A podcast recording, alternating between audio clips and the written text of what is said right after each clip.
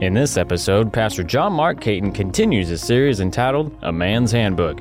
Today, John Mark teaches us four different points on how to become a Good Samaritan, which is derived from Luke 10 25 to 37. Now let's hear from Pastor John Mark. Take and turn with me in your Bible, if you would, to Luke chapter 10 as we continue our series entitled A Man's Handbook and really, uh, really what it means to be a man. And in Luke chapter 10, uh, Jesus uh, is addressing us uh, in general, but some people specifically for his time and his space. And he kind of shocks them with the story. Uh, and the story kind of has, uh, it's one as you, as you read it or as you get to it, you're going to say, Oh, I've heard this story. Um, it, it, has an unlikely hero, uh, a, a man that you would not have thought uh, would ultimately become the hero of the story and the hero of the faith. And the encouragement for me to you guys is we can all be that man. Everyone in this room can be that man. We can all be that man that uh, when someone hears our story uh, a year from now, or a decade from now, or 20 years from now, or 30 years from now, and they go, You mean he was the hero, hero of the story? Uh, and, and you might be in one of those spaces right now that it would shock you that in five years God makes you the hero of the story. It would shock you if in 10 years God will make you the hero of the story. Or perhaps uh, if you went back right now 10 years in your life and think about where you were 10 years ago or where you were 15 years ago, it, it would shock your 10 year, 15 year ago self that you're an unlikely hero in the faith today. And that's what we're going to see uh, in Luke chapter 10, where Jesus tells a story that we're all pretty familiar with, but it's really an invitation for us all to be that kind of man. Regardless of where we've been, regardless of where we grew up, regardless of whether we grew up in church or outside of church, regardless of any of those things, you and I can be unlikely heroes for the faith. We can be unlikely heroes to our family, to those around us, to our friends, at the office, wherever we are. We can all be unlikely heroes. And that's exactly what we see in Luke chapter 10. If you remember last week, if you missed it, you can go find it on the podcast. Uh, we looked at 1 Peter chapter 2, where, where Peter is talking about us, that we are, we are a royal priesthood, a people for God's own possession. We once were not a people, now we are a people. Once we had not received mercy, but now we have received mercy. But then once he talked about who we were, then he talked about our call, what we had. What was our call? To ultimately go and share the gospel. That's what it's about. And so, as we think about jumping back, look at Colossians chapter 3, verse 12. This is Paul kind of uh, using similar language that we looked at last week. Colossians chapter 3, verse 12. Here's what Paul says He says, Therefore, as God's chosen people or chosen men, holy and dearly loved, clothe yourselves with compassion, kindness, humility, gentleness, and patience. So, as we think back last week, man, who were we? Man, there were some amazingly powerful spiritual terms that Peter used to talk about us as children of God or as men of God, that we are part of a royal priesthood. Now, Paul, succinctly in one verse, says, as God's chosen people, really calling the same terminology back to play that Peter used last week, as chosen people or chosen men, holy and dearly loved, now how should we live? He says, You clothe yourselves with compassion and kindness, with humility, gentleness, and patience. That's how we should live. Now that we know who we are, how should we live? And probably the best example uh, of how we should live, how we should operate, how we should walk is found in a simple story that Jesus delivered uh, to teach and to challenge men who uh, thought they were kind of all that in a bag of chips. And we see that in Luke chapter 10. And he really talks about if we are going to be the kind of people that God wants us to be, the kind of men that God wants us to be, we need to learn to live in love, but let it be a love that is lived with action. And so let's pick it up and we'll start reading uh, in Luke chapter 10, verse 25. We'll, uh, we'll know that uh, this is the parable of the Good Samaritan.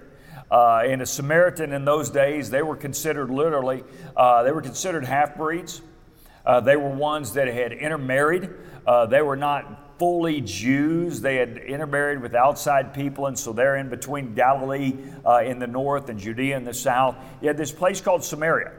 And the people who lived in Samaria were known because they were a mixed race. They had intermarried with other, other people. They had Jewish in their bloodline, but they weren't fully Jewish. And so they were despised because they were half breeds. They were mixed race people. Uh, they were also despised because uh, their religion was mixed. It was not a pure Judaism. It was a mixture of uh, pagan religions and the one true religion. So the people were pretty despised. And so when people had to journey from Judea in the south to Galilee in the north, or from Galilee in the north to Judea in the south, they usually did it in a hurry. They kind of drove through this neighborhood in a hurry. And it said a good Jew, when he went from one space to the other, when he got to the other side of Samaria, they would stop take their sandals off and beat the dust off of the Samaria, off of Samaria, so they wouldn't track it into the holy city. That's how much they despised this place. All right? So think of it, it's just a journey, it's just a journey. And so let's pick it up and let's begin to read. It says, On one occasion, Luke chapter 10, verse 25, one of the experts in the law stood up to test Jesus, saying, Teacher, what must I do to inherit eternal life? What is written in the law? He replied. Jesus replied, how do you read it? He answered, I'm supposed to love the Lord your God with all your heart, with all your soul, and with all your strength, and with all your mind, and, your lo- and to love your neighbor as yourself. And Jesus responds to him. He says, You've answered correctly. He says, Do this, and you will live. And so notice verse 29. But he wanted to justify himself, so he asked Jesus, All right, now, who's my neighbor? Who's my neighbor? All right, so intellectually, he knew the answer. Intellectually, he says, All right, I'm to love the Lord my God with all my heart, uh, heart soul, mind, and strength. But I'm also to love my neighbor. And Jesus said, All right, great, you got it. Go do that. You know, a, a lot of times um, uh, we look for something complicated in life, and I think a lot of times what Jesus is just telling us is exactly what he told this expert in the law. He goes, What do you know about the gospel? What do you know about the Bible? Go do that.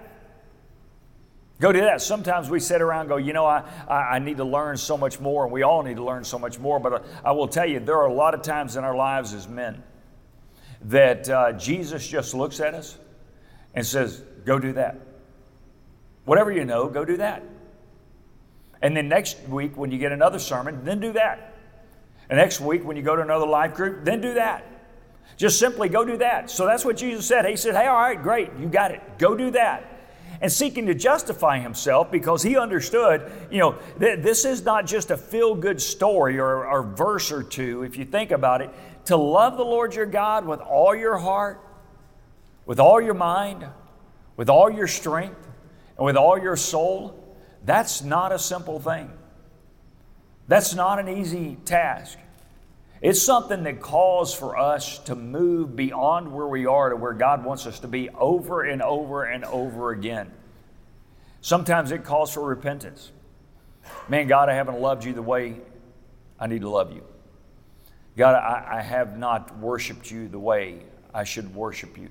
God, I, I have not served you the way I should serve you. But then the latter part of that, love your neighbor as yourself.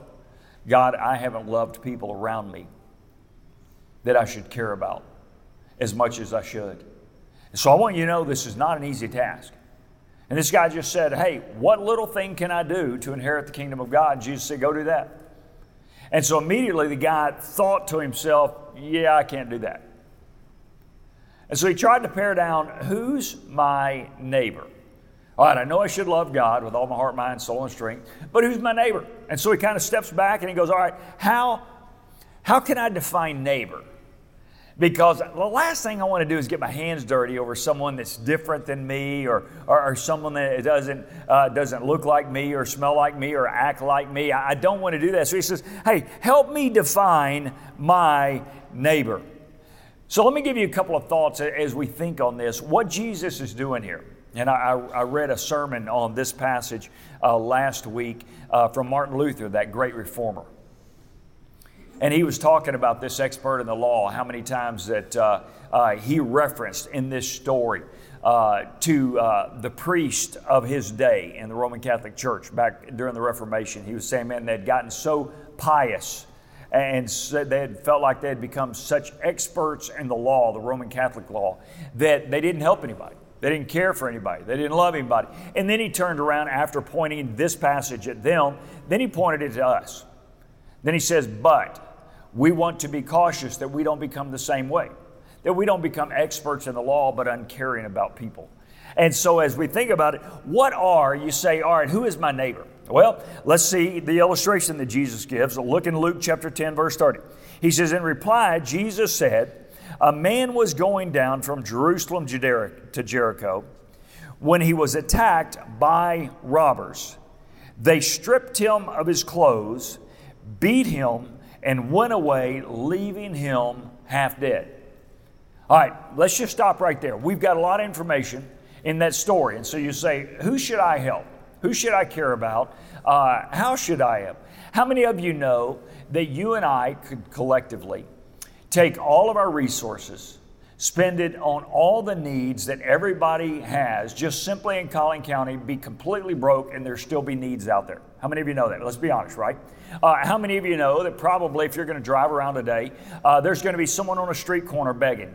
How many of you know that? Uh, how many of you know you're, you're going to find somebody that's hurting, right? You're going to have somebody that has something to need. So part of the question is uh, not who is my neighbor. The bigger question is who do I help?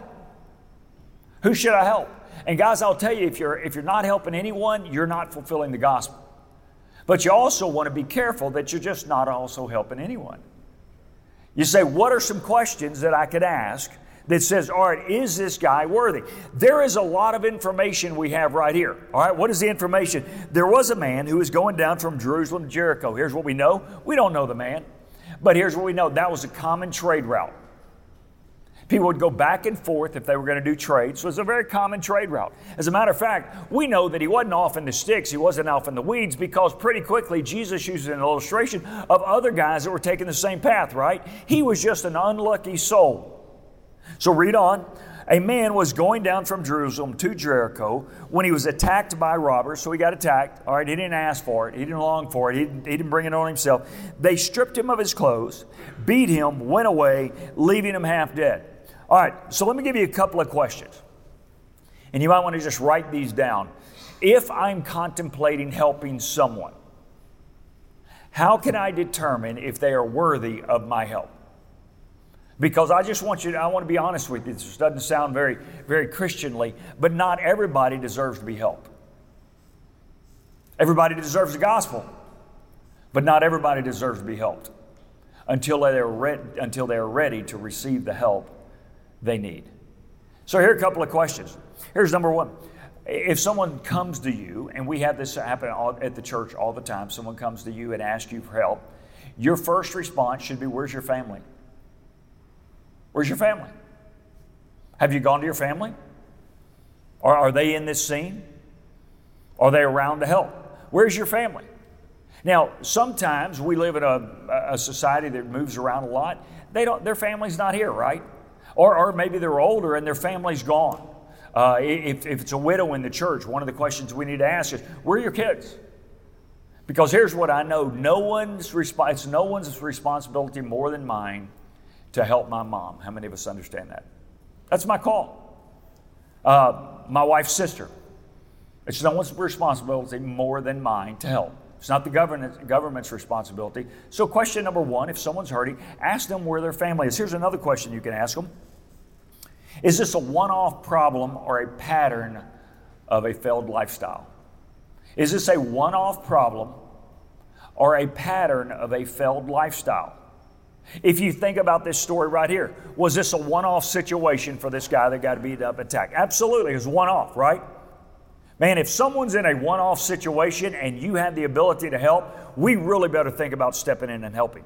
But if this is a pattern of ongoing problems, then we probably want to help fix the pattern, not just solve the problem. Do we understand that? We want to help fix the pattern, not just solve the problem. Here's a third question Did you bring this on yourself? Did you bring this on yourself? This isn't an I told, I told you so moment, but this is a question to say, hey, how can I help you as we solve this problem, make sure we don't repeat this problem in the days ahead? Did you bring it on yourself? And a lot of people, they will bring a problem on themselves. How many of you know? How, how many of you are employed? How many of you are going to work today? How many of you are the ultimate bo- boss where you're working today? You're the ultimate boss. Okay, so everybody in here has a boss. How well will it go for your soul if you leave here, pick up your phone in your car, and you cuss your boss out? How well will it go? How many of you think you'll still have a job at noon? All right. How many of you think when you got fired, you brought it on yourself? Only three of y'all? I want to encourage y'all to go do that and call me and tell me how that works. All right? You would bring it on yourself, right? If you lose your noggin, you cuss your boss out, you've brought it on yourself. So help them determine did you bring it on yourself? Here are a couple of things. Do you bring it on yourself? If you go to Proverbs chapter 6, you want to talk about some things that'll bring it on yourself? Proverbs chapter 6, verse 16, Jesus says, There are six things the Lord hates, seven that are detestable to him haughty eyes, pride and arrogance. Sometimes people bring things on themselves because they're pride and arrogant, proud and arrogant. Uh, a lying tongue. Some people are just perpetual liars. And here's what you know the truth always comes out, doesn't it? Eventually, you can lie your way out of certain situations, but eventually the truth comes out. Here's another thing uh, hands that shed innocent blood.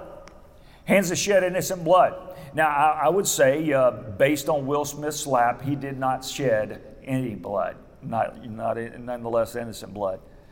But man, are you going around, you're taking advantage of people, you're hurting people? Here's another thing to say to He says, uh, a heart that devises wicked schemes. Man, some people are always just manipulating, they're conniving in relationships, and they're always just, they're always doing so. How many of you know somebody like that? They're just always scheming, right? God hates that.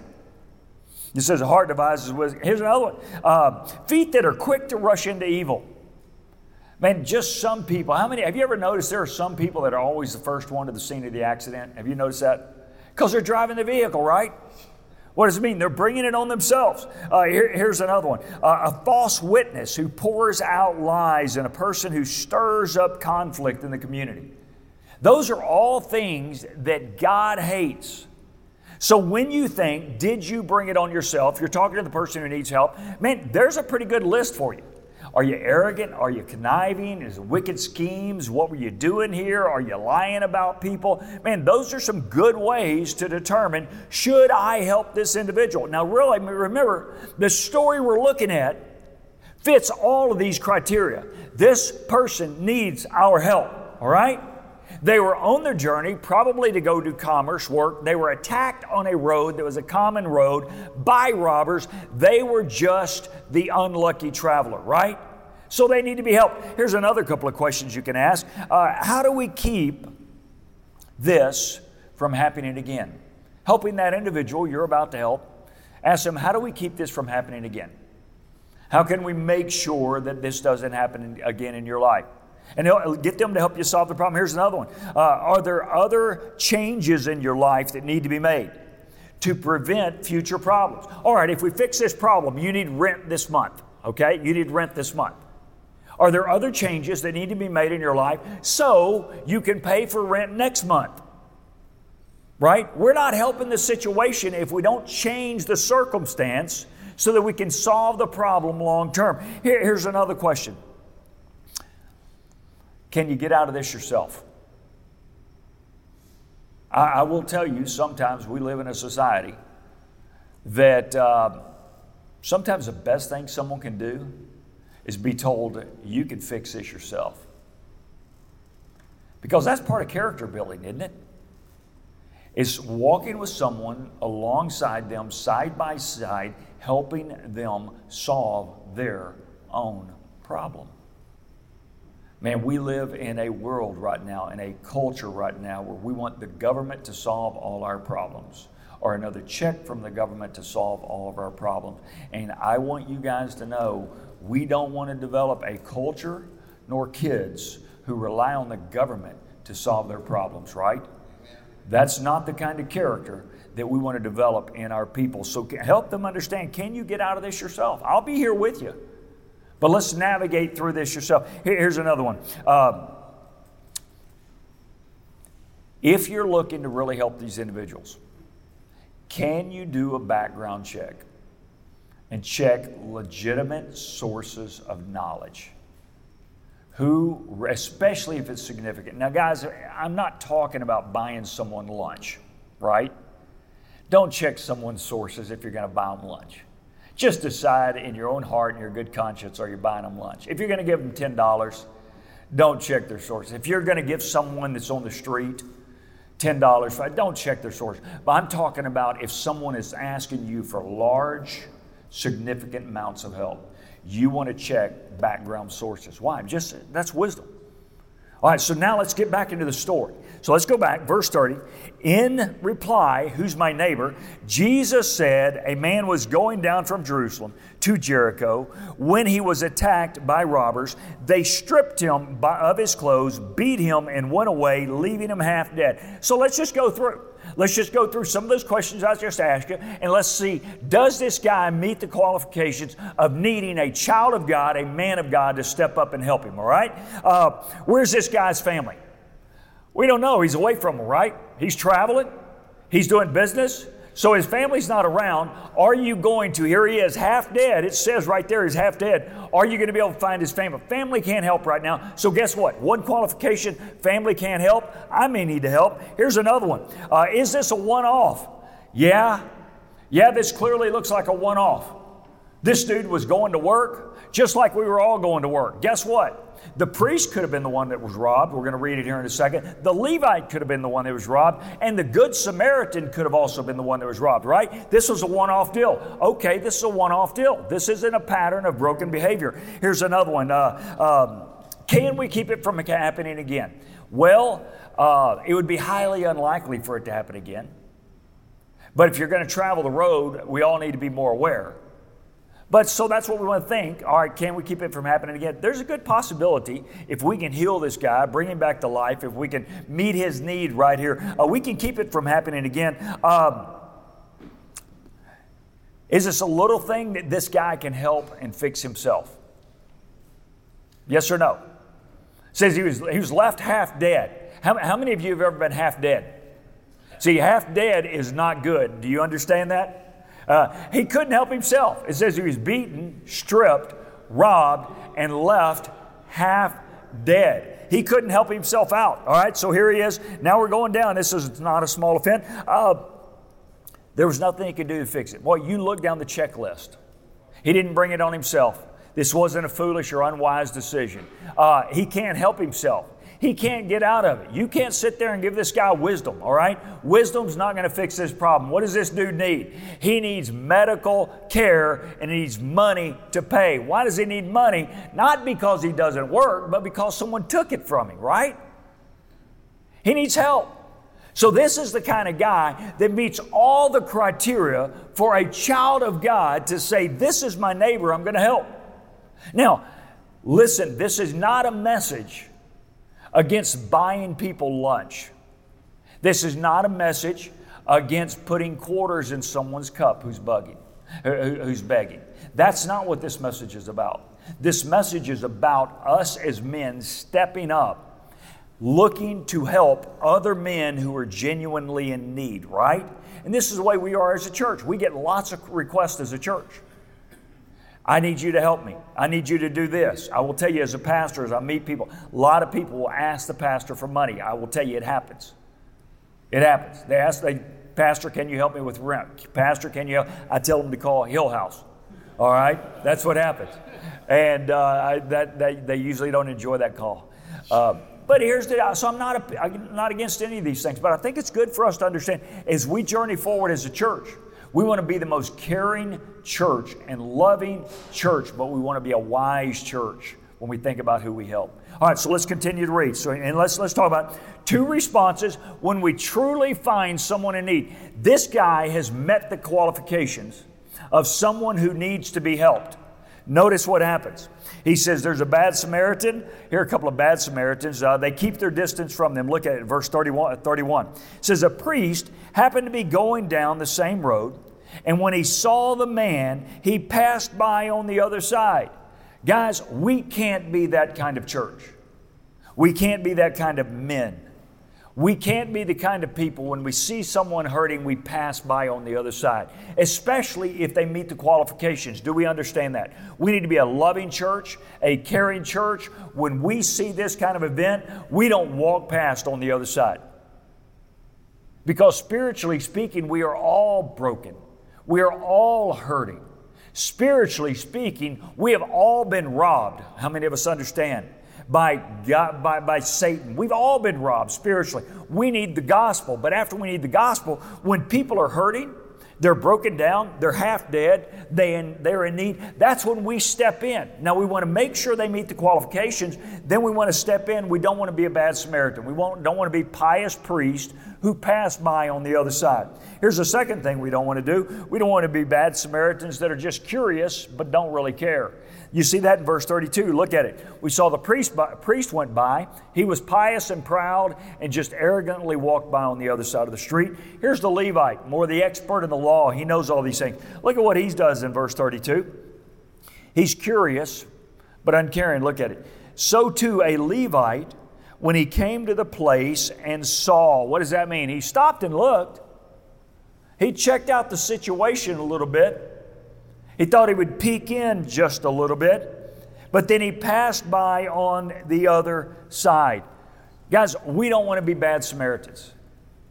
This guy met all the qualifications for someone who truly needed help.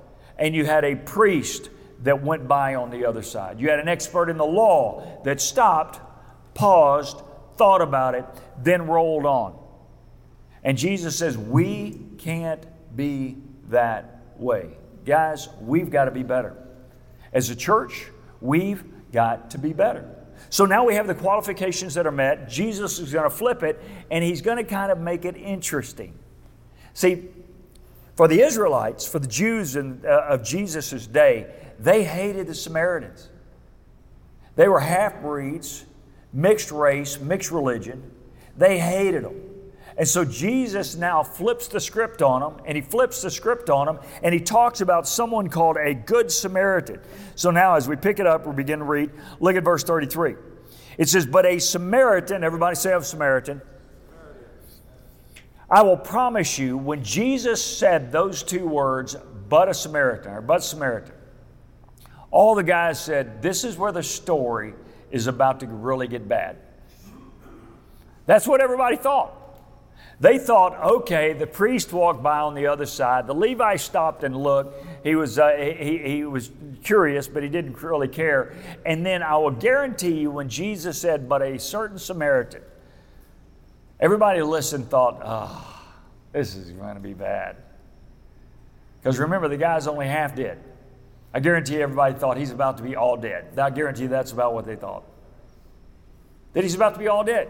And so notice what Jesus said. But a Samaritan, as he traveled, came to where the man was, and when he saw him, look at this, he took pity on him. He really had compassion. He assessed the situation. This guy didn't bring it on himself. This was a one off situation. This guy is truly hurt. I can't look to his family. I'm the only guy here. I either help him or he's not getting helped. And he took pity on him, he had compassion on him. And guys, I want you to know we, we don't have to help everybody. You don't have to feel compelled to help everybody who asks you for something, but I will tell you if you're not helping somebody, you're probably missing the gospel. If you're not looking around finding somebody that you can help, that you can encourage, that you can have compassion on and take pity on, you're probably not connected with the gospel. You can either do it individually or you can do it through the church. Man, you see, there's always something going on right over there at that mission table. You can always contribute to the benevolence ministry of the church. And we have a system that will help people. We can always, guys, we always need to be having compassion and pity on someone. So always look to, for someone that you can help. So the Good Samaritan, notice was, he sees the needs, he has compassion on other people. Now look at it, here's what he did. A, a good, good Samaritan sees the needs. You might want to just write these down real quick. Sees the needs of others. Now That's number one. If I'm going to be a good Samaritan, I'm going to see the needs of others. Here's number two if I'm going to be a good Samaritan, I'm going to sympathize with others' pain. Notice what it says, and he took pity on him. It says he saw him. First of all, I looked, I examined, I asked those questions. He qualifies for help. Then notice he sympathizes, he took pity on him. That's the second thing. Here's the third thing a good Samaritan will seize the moment to help. In other words, if we're truly going to be the kind of good Samaritans that Jesus wants us to be, at some point we have to move from emotion to action, right? That is one thing for him to see, it's another thing for him to have compassion, but then he had to move to action. What did he do?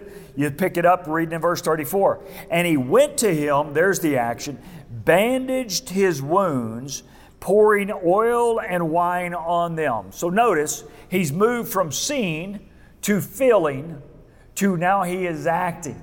He began to bandage up the wounds. He went through his checklist, made sure this guy was truly in need. He began to bandage up the wounds. Whose wounds do you need to bandage up this week, this month, this season, this time? And so it says he went to him, he bandaged up. Then notice what else? The Good Samaritan, finally, we're going to see in the latter part of verse 34 and 35, what it takes to help others. Look at He says, Then he put the man on his donkey, brought him to an inn to take care of him. The next day, he took out two denarii, gave it to the innkeeper. Look after him, he said, and I will return and I will ultimately reimburse you for every expense that you have. Dude, that's what it means to be a good Samaritan. If you ever think, man, what does God want me to do? Or God wants me to help someone else, this is a pretty good pattern and model. Is that there are some questions we can ask when someone comes to us with a need that we can just in our mind begin to check off this list. Do they qualify? If you want to go back, go back to this. Say, all right, is this situation I am looking at with someone who has a need, is this like a good, uh, like, like the man who was on the road who really didn't bring it on himself? Or does this person have a habit of committing the same sin over and over and over again? If so, I'm called to help one, not necessarily the other. But the key is this we should always have a heart to help. You know, it's one thing for us to talk about being spiritual men. But, guys, it's another thing that Jesus would challenge us today that every one of us would leave here thinking about being somebody's good Samaritan. Every day, I pray, God, let me be somebody's good Samaritan. Imagine if just the men in this room left here today being the good Samaritan in one person's life how much better your office, your family, your neighborhood, your community, and your church would be. So, men, let's be good Samaritans. Let's pray. God, thank you so much for this day. God, thank you for the opportunity to be challenged with the gospel. That we understand, spiritually speaking, we were that man on the side of the road, except for the cross.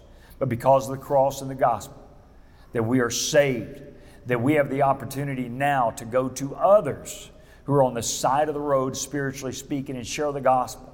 But it's not always just the gospel, sometimes it's meeting needs. And as we move and journey forward and we think about what it truly means to live out the gospel, it means that we're to help others. But God, let us be wise in the way we do it. In Jesus' name we pray. Amen and amen. You have a great day. God bless.